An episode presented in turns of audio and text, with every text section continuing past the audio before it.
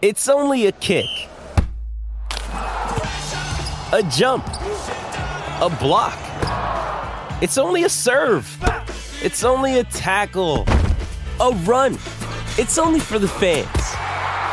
After all, it's only pressure. You got this. Adidas.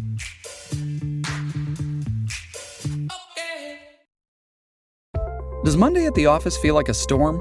Not with Microsoft Copilot. That feeling when Copilot gets everyone up to speed instantly? It's sunny again. When Copilot simplifies complex data so your teams can act, that sun's shining on a beach. And when Copilot uncovers hidden insights, you're on that beach with your people and you find buried treasure. That's Microsoft Copilot. Learn more at Microsoft.com/slash AI for all. Why take one vacation with the family when you could take all of them? With Royal Caribbean, you don't just go to the beach. You visit a private island and race down the tallest water slide in North America. You don't just go for a road trip. You ATV and zip line through the jungle. You don't just go somewhere new. You rappel down waterfalls and discover ancient temples. Because this isn't just any vacation. This is all the vacations. Come seek the Royal Caribbean. Ships Registry Bahamas. Hello and welcome to the Newcastle Natter. My name is Fergus Craig and I am joined by Paul Doolan Hello. and Dave Watson. Hello. Can you believe it? We're all together in a podcast setting over Zoom. I can't, I can't remember the last time we've done a podcast. Can't remember the last time we've done one as a trio. It all seems so vague now. Um, all right. Well, thanks for listening. Bye. uh, how how have you been, Paul? I've been all right. I mean, it's you're asking me a few days after we've won four one away from home in the league, so I'm good in the context Do you want to go straight in with the football, sure, Dave. No, it does affect my mood a lot more than it did under the previous ownership. I think now. Yeah, it was pretty. Uh, it was a pretty enjoyable Saturday afternoon watching that with our our VPNs and our, uh, VPNs and subscriptions. Well, I didn't get to watch it until after I got back from the football because I oh went. yeah. I took my three-year-old boy uh, to Stockport versus Walsall at Edgeley Park, and for for 75 minutes he had a wonderful old time, and then he got too restless and he was just calling all over the place. So we left. He got to see the team in blue win one 0 um, he did keep saying, "I want the blue ones to score. I don't want the black ones to score." Right. So I kept having to like loudly talk over him and say, "The ones in black, no, we don't want the ones in black to score." Um, but it was good. It was fun. He enjoyed it. He was That's a- shouting, "Come on, Stockport County!" very loudly with his little. In five minutes with a three-year-old is very successful. Yeah. I definitely couldn't have done it without um, cocaine. No, I definitely couldn't have done it without um, another dad and his three-year-old lad who's friends with mine. Right. because they entertained each other. It was nice. No, it was really, really good fun. Um, My son uh, had football training today and last Tuesday. And from what he's told me so far, he's had two weeks of football training so far. And uh, he's following in my school footballing career, it seems, because so far, from what I can glean, he hasn't uh, kicked the ball yet. Do you ever have the sort of daydream slash fantasy of getting involved in their coaching and being so good at coaching that you progress all the way up the ladder into Premier League football management? I haven't, but I've, Oh, it's a will good now. one. If you're struggling to sleep, just think, just think about the whole pyramid. sure. I mean, it's possible. I can see Toby, you're going to be a false nine. right. I was just going to say that we're, we're dead keen for our little lad to get into some kind of sport, and I am very much pushing the football angle. But because of where we live, my wife is very much pushing the. Well, what about tennis? Or what about cricket? Or what about lacrosse? It's like, oh, for fuck's sake, no, football. You make a lot more money if you're good at football. Well, let's not turn it in, into a financial pressure.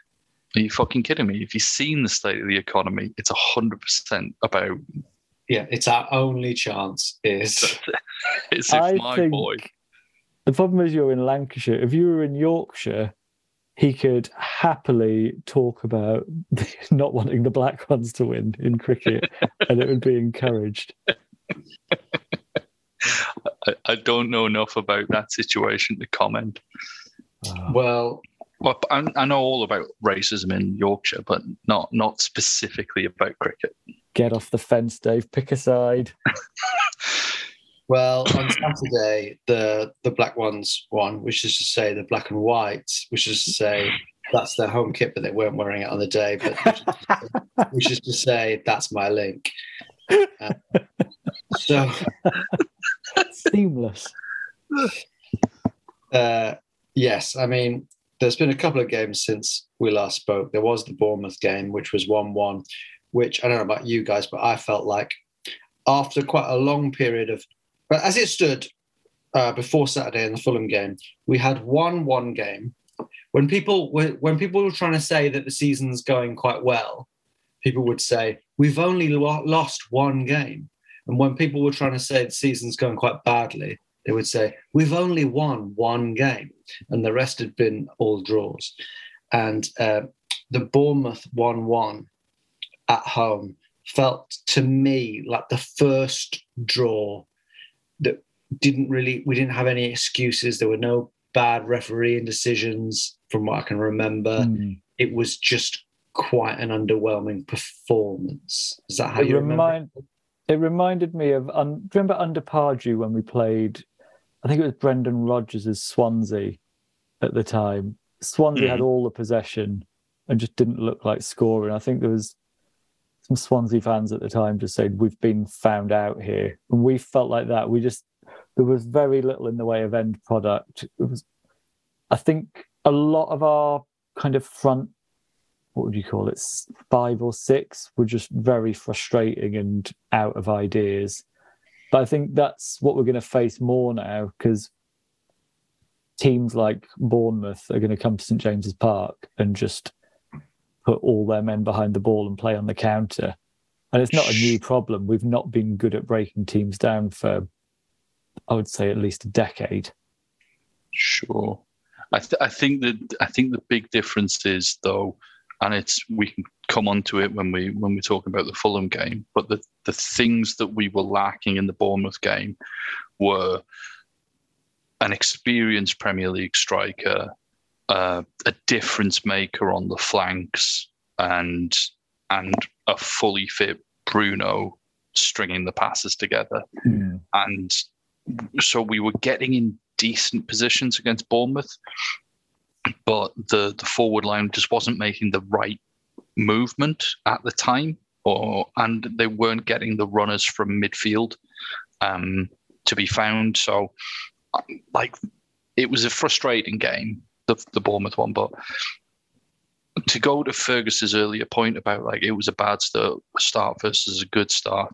For me, this season's going to be a transitional one, and as long as we're hitting like about forty-five points, I'm I'm fine with that because the performances have been good.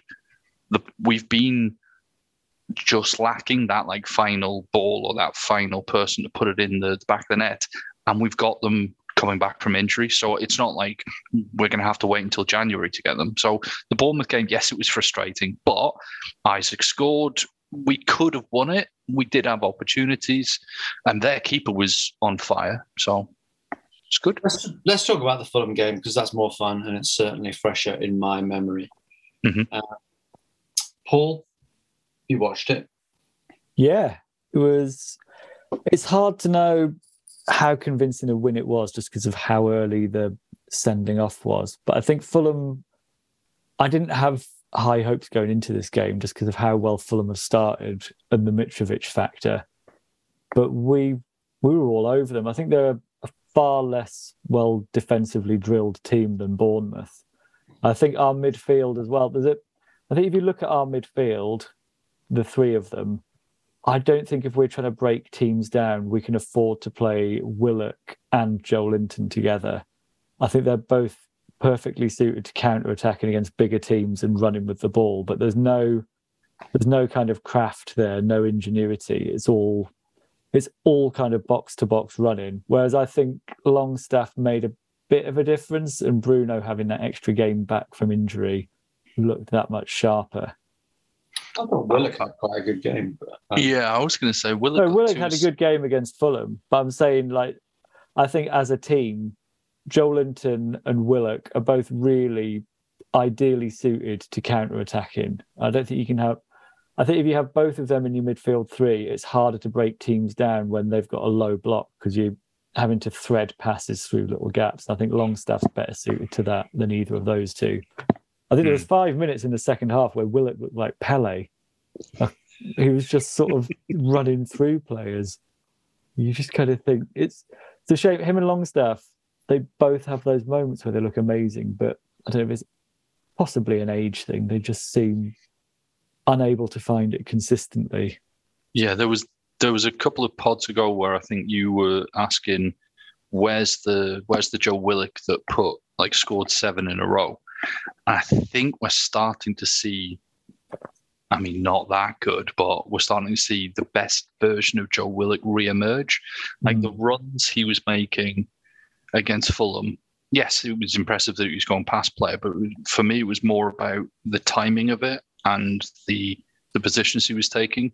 Because I might be misremembering because I had it on like I, I watched it again, like uh, you know the whole match again, and I, I, I, I'm sure there were a couple of occasions where had Fraser or Murphy not touched the ball, Joe Willock would have been clean through.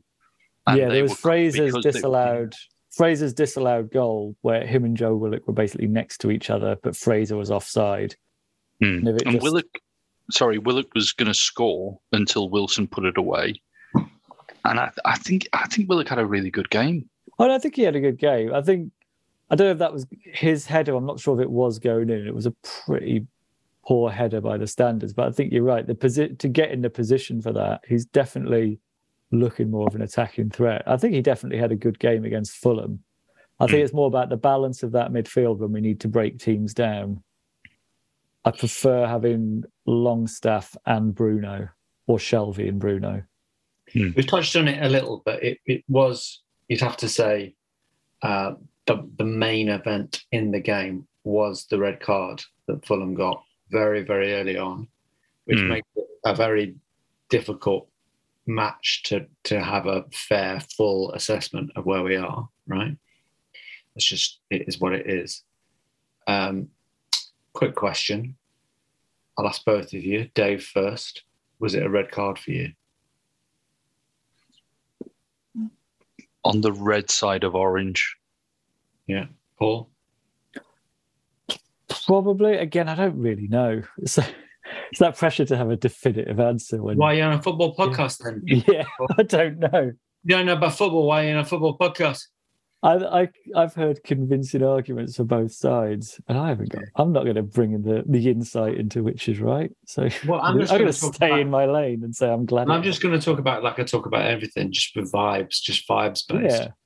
For me, because I guess because I guess I am a true sort of like man.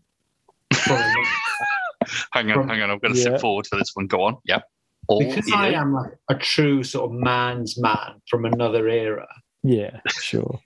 yeah. For me, that's not a red. But genuinely, Yeah. because of the football that I grew up watching, And because of uh, how you played the game, I guess as well. because of how I played the game, not touching the ball but kicking people. I I think that if that tackle had happened without VAR, it's a yellow. I think if that tackle had happened ten years ago, it's a yellow. But it was dangerous. It was standing foot. His studs were up. I don't think it's, I don't think it's a bad decision or anything. I just No.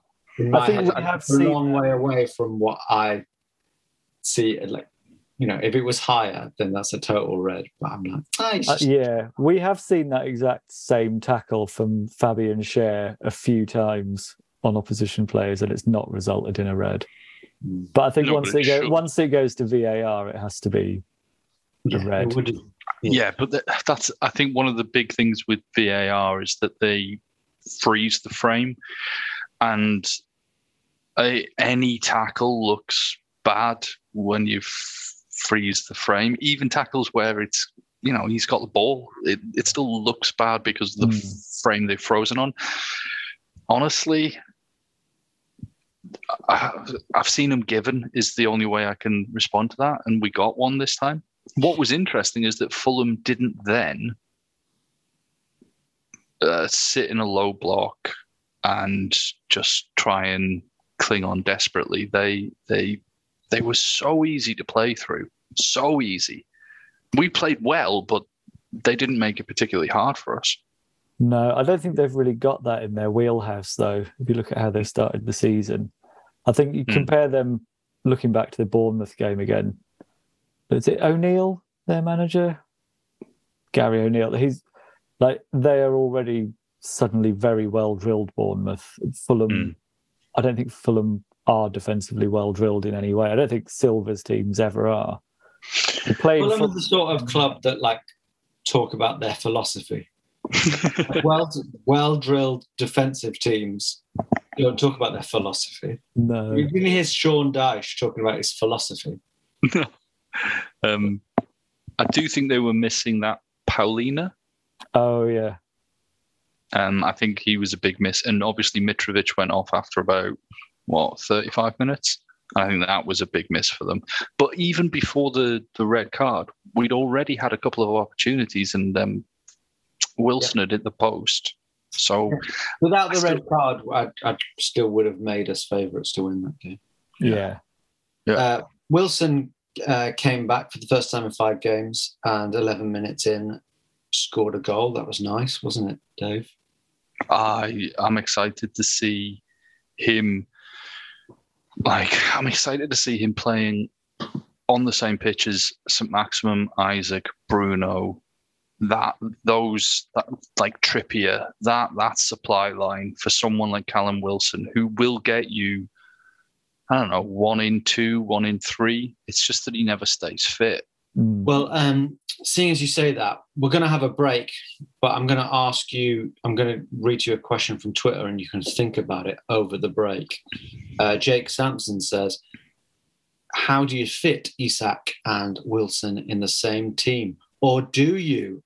Now, I know you're chomping at the bit to answer that, but we're going to have a break and we'll be back in a moment.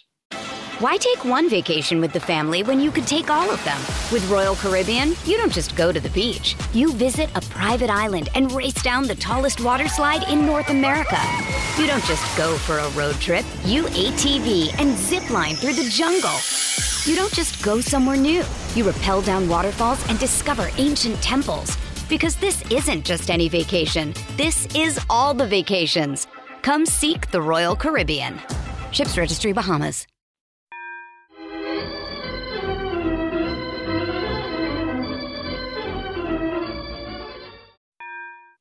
Welcome back to the Newcastle Natter.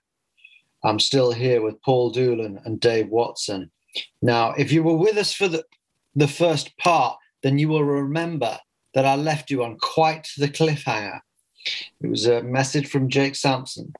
He said, How do you fit Isak and Wilson in the same team? Or do you? Paul, what do you think?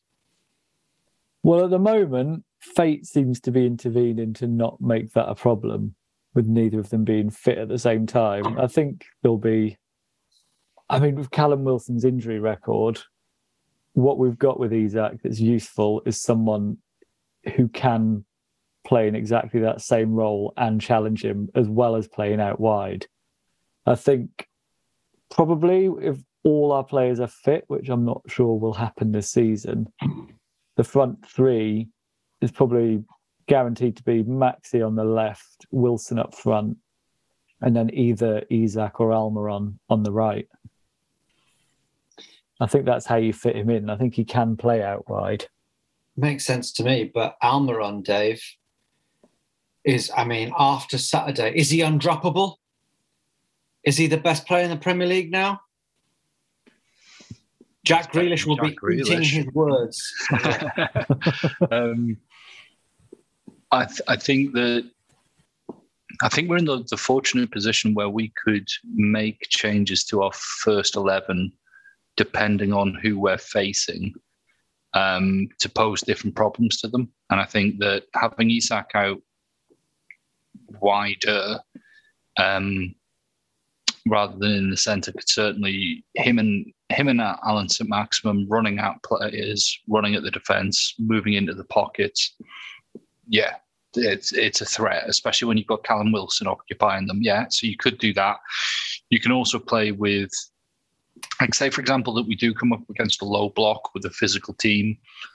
It might be worth playing um, Isak and St Maximin as almost like a interchangeable front two, and resting Callum Wilson until later in the game, and because that that that would then like draw defenders out. It would occupy the centre midfielders and pull pull that team, that that organised shape, that organised low block, pull them around, make them cause, make them make mistakes. Um, so I think we've got good options. So yeah, you could play them both. You could play them independent of each other.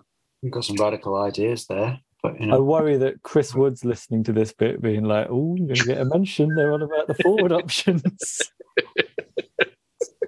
Sorry, Chris, we can't. we can never- What what I do think is interesting is will be in January because I do think we'll try and strengthen again where we strengthen because if we go off and sign like um like James Maddison, for example, I don't think we will, but if we go off and try and get him, that shows we're trying to fill that right hand side, which is where I would automatically put Isak if you were playing a front three. yeah, Does that make sense? So I don't know. Be interesting to Why see what why I don't we think just it's- buy Haaland? Why don't we buy Haaland? Buy Why not? Haaland. but I think as well, if you have a front three that includes St Maximin and Wilson, it's it's quite rare. I think the number of times both of them are fit to start. So I think Hmm.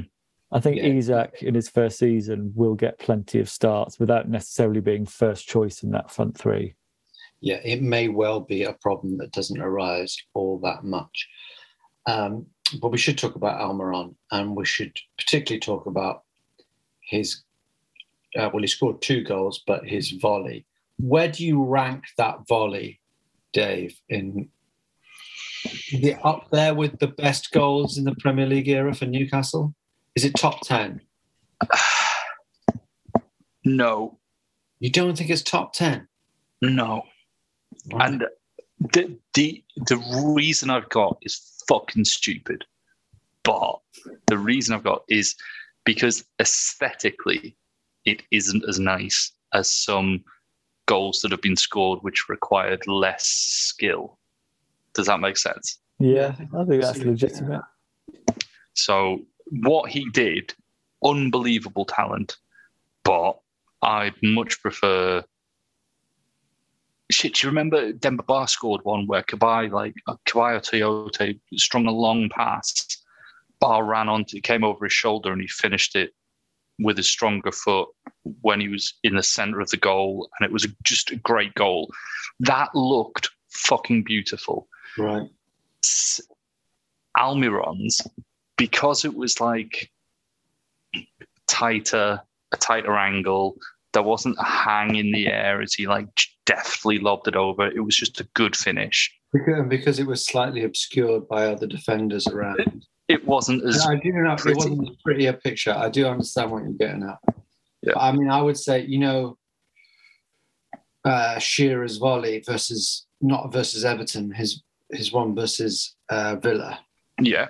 which Oh, yeah. from a not sort too of side foot volley. But yeah, which he he did it differently, but it was from a not too dissimilar angle. hmm I thought it was as good as that, but maybe didn't look as pretty for the reasons it just said. But with I- I- but you know the the technique to do that with the outside of the foot. I mean, he was always going to hit it with his left. 'cause It was interesting. It's quite hard to see. First time, I wasn't really sure how he'd scored, I don't know if you saw the the club Twitter account put a video out showing it from every angle. Yeah, it was about Hmm. four minutes long. But the longer you watch that, the better the finish looks and the better the assist from Bruno looks. I thought it was a really good finish. There's the movement of his left leg, I think, elevates it aesthetically to sort of being up there with some of Laurent Robert's pile drivers. It's sort, there's a weird flick, and it, it sort of looks like he's got three knees in his left leg. It's sort of like Meccano leg. It just a really weird whip and a flourish to it. And I think it's one of those goals that I've not seen from another player, which I think raises it. Like Yeah. the sort of thunder bastards from outside the box. We've seen plenty of those. Hmm. He's like Almiron. He's, I think he's got three goals this Yeah. season in the league. He scored a lot in pre-season, and he's managed to mm-hmm. continue that into the league. Is I think we've we've only played eight games so far. The frustrations, the same frustrations are there. It was getting mentioned a lot about him being on the right and being so dependent on his left that, that he's not putting the ball in. But this is probably his best period of form for us. Would you say? Yeah. He's, I he's would- been here quite a while. I would wonder if the absence of St. Maximin is is benefiting him Right. because he, he's more he's more likely to receive the ball than than Murphy or Fraser is. Um, but he's certainly less likely than St. Maximin is. I think he and Guimaraes and Trippier on the right have a really good understanding of when to make the runs, when to take, like when to be the third point of the triangle and stuff like that. I think those two have got, those three have got really good understanding. I like him. He works really fucking hard. He's scored a couple of outstanding goals, but the amount of times he gets into a good position and then just rolls it back to Trippier, or the amount of times where he just fails to put in a cross when it, it seems it seems like the easiest fucking thing in the world to do. I I think this this right now is his peak. Yeah, he was very frustrating against Bournemouth because it was just that thing of checking inside onto his left foot, and you know he's going to do that. But the, there's been plenty of great players in the Premier League who have been one-footed, and you know what they're going to do. But it's like like Robben, still doesn't mean you can stop them doing it. And it feels like he's now he's finding a bit of end product as well as all the defensive endeavour. I think he's crucial to our pressing system. Uh, he's such a good presser, and I think that thing. I think he's been a bit unlucky before with previous personnel and the previous manager. And I think he's always made intelligent runs, but he's been offside a lot because nobody's found the pass to him quickly enough, or no one's read what he's going to do. But I think Bruno and him seem to have that sort of innate understanding. He's a different player, but um, he can. He does remind me a bit of Perez. In that Yeah. sort of, um, never lacks for effort. Kind of, you know, a little little guy running a lot. You know, Yeah, who's a, unpopular with a big section of the fan base Yeah. sometimes for making sort of what seem like basic mistakes.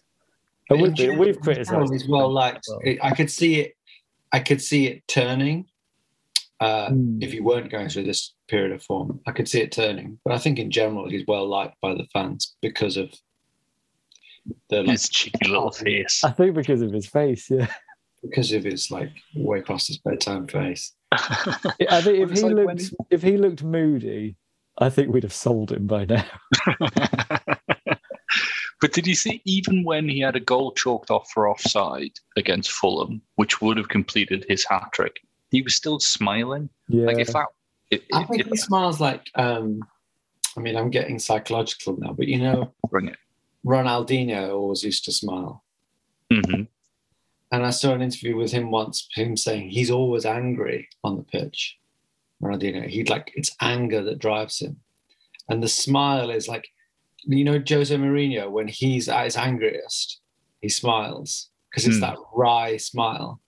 Like I'm gonna fucking get you for that. Yeah, I- I like almost enjoying the opportunity to rub it in your face later. Well, I don't know. It's that. I think it's like It's- smile. It's a ride like this country kind of smile. I think I think it's a very intense smile. I think we've hit the nail on the head on here before when we said it's the smile of someone who wants to start a fire. um, and uh, to my surprise, Jacob Murphy got a start. Yeah. That's in, didn't seem on the cards. Uh, I would have thought there'd be other people further ahead of him in the queue. I've through for the last couple of years, I've probably been possibly outside his family his greatest defender on earth. I've always I always had high hopes for Jacob Murphy because I always felt like he made things happen, but uh, it rarely does produce a final result, does it? He had a fairly decent game, I thought. Uh, he's getting a lot of game time. Eddie Howe clearly rates him, so he must be doing something right in training. I thought he had a good game, but there was a moment, I think I said on the WhatsApp, in the first half, he managed to dribble the ball off himself and then fall over on his ass at one point, which was it was, it was almost as impressive as when Joelinton shot and hit his own face. I think his current form is playing himself into a move to a newly promoted Premier League side next season. I think he's he's just shooing for Forest in January. Yeah. I could see him Fucking coming hell. up with Norwich. Hmm. I, like he's he's a nice guy uh, by all accounts, and he's a Newcastle fan and has been from his from his childhood.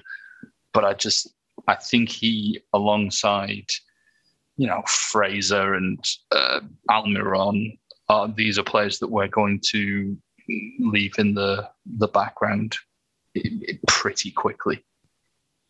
Okay, I'm going to go to social media now. Oh, go on. I've got um, I'm going to a couple of questions I'm going to ask together.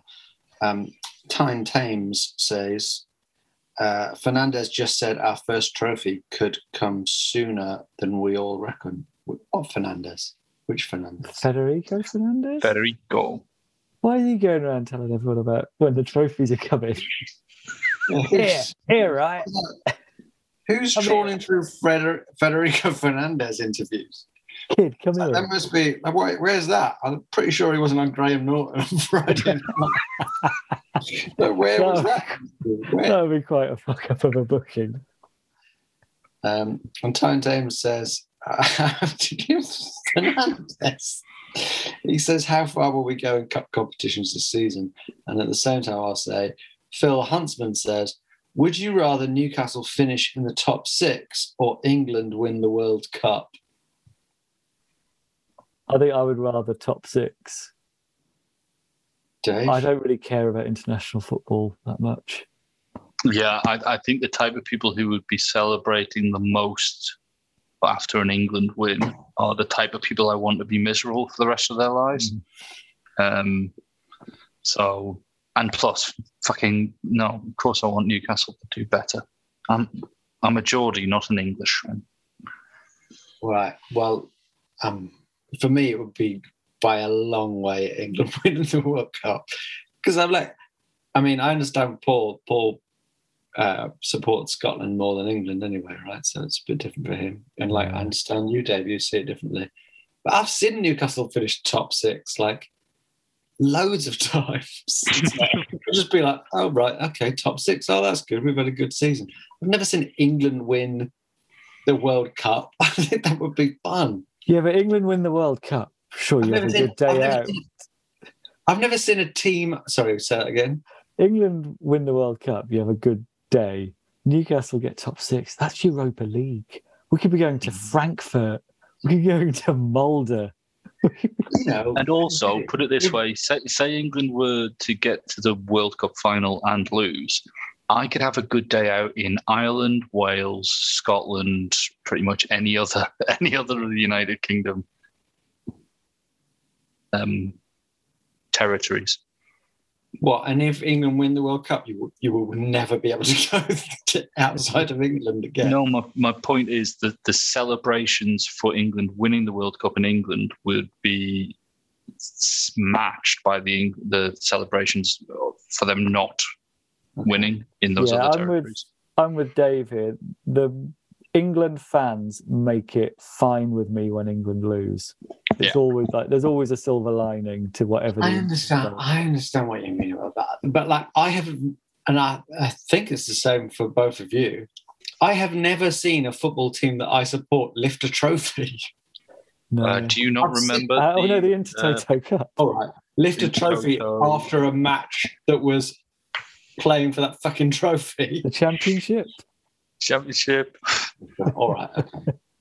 What what was that? What was that um, trophy we won where the trophy was just a fucking bridge, and Coloccini held it up?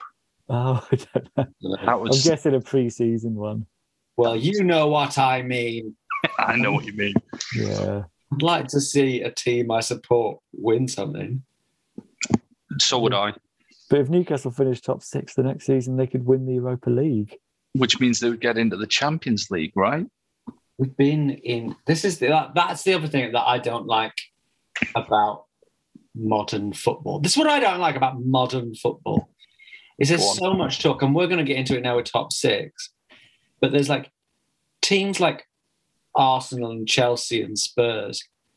For a whole season, they're talking about, are we going to get top four? Are we going to get top four? And then it's like, and they're like celebrating wildly that they got top four. It's not a trophy. It's just top four. It doesn't, I mm-hmm. don't. I mean, it means something. It But means they're in the England, Champions My country, my country, is in the World Cup.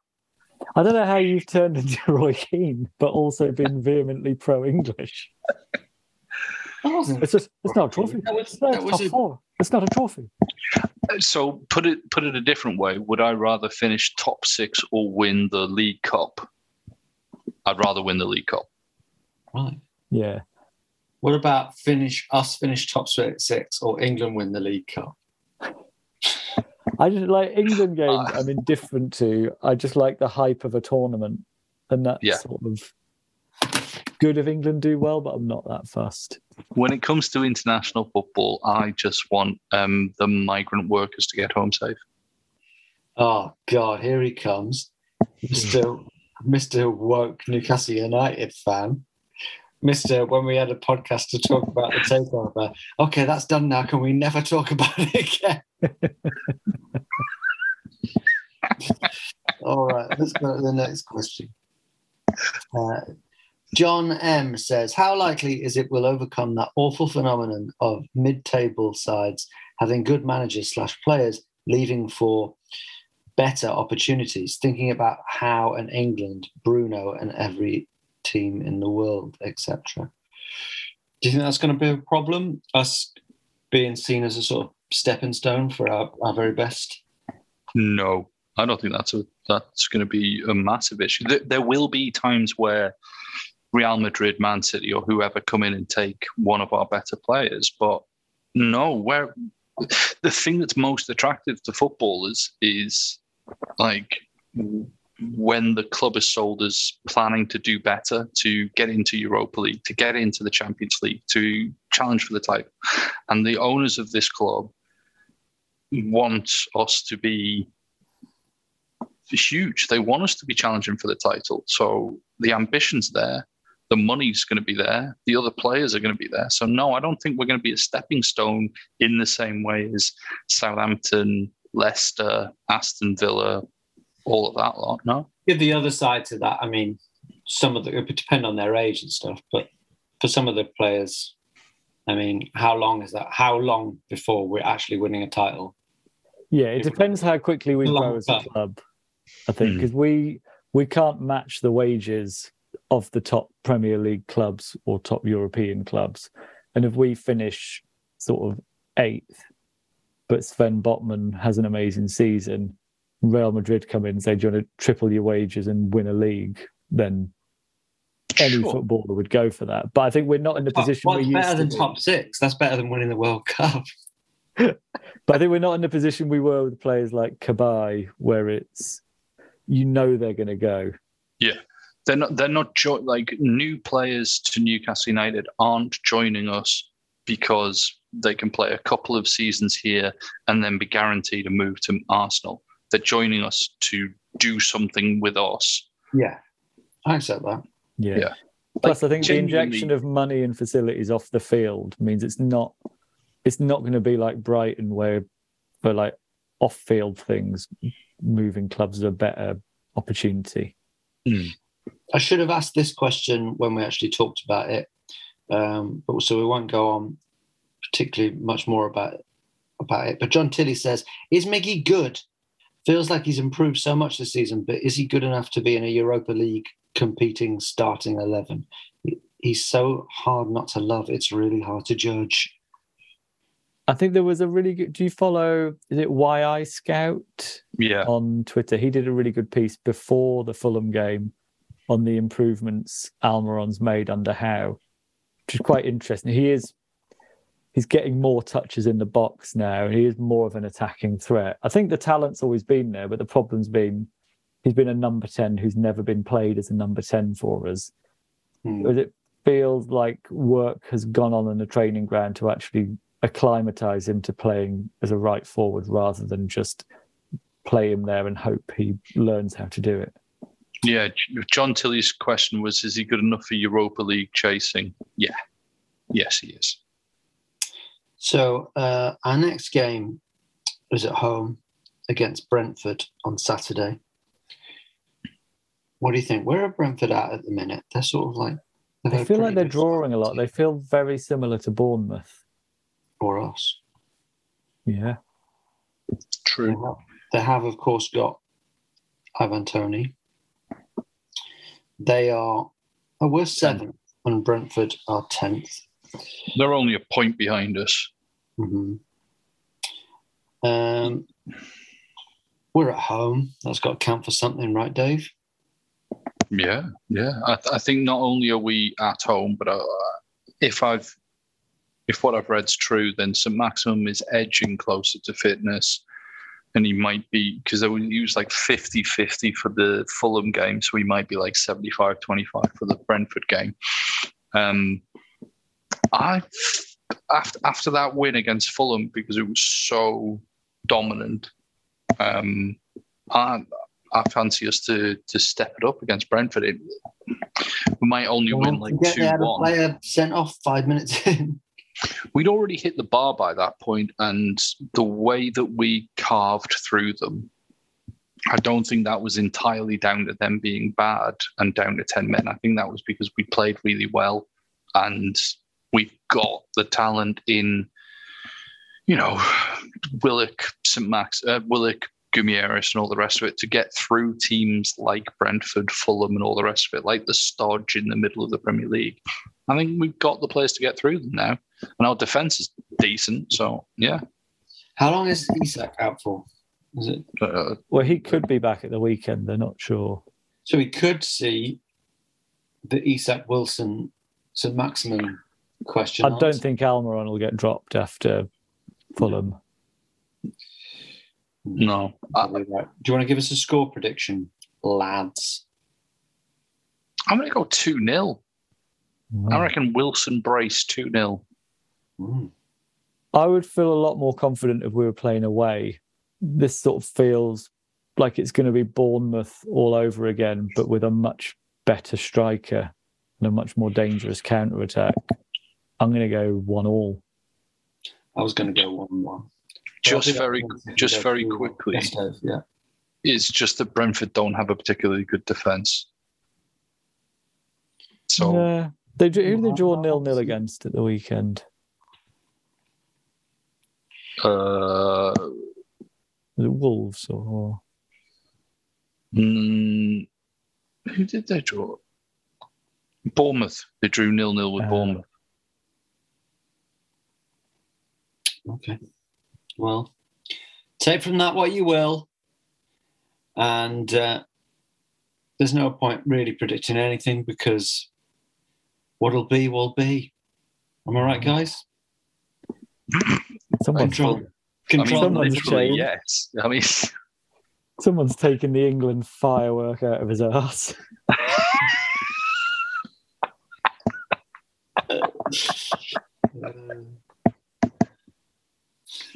He's got, he's got to take him. He's got to be on the plane. He's got to be on the plane.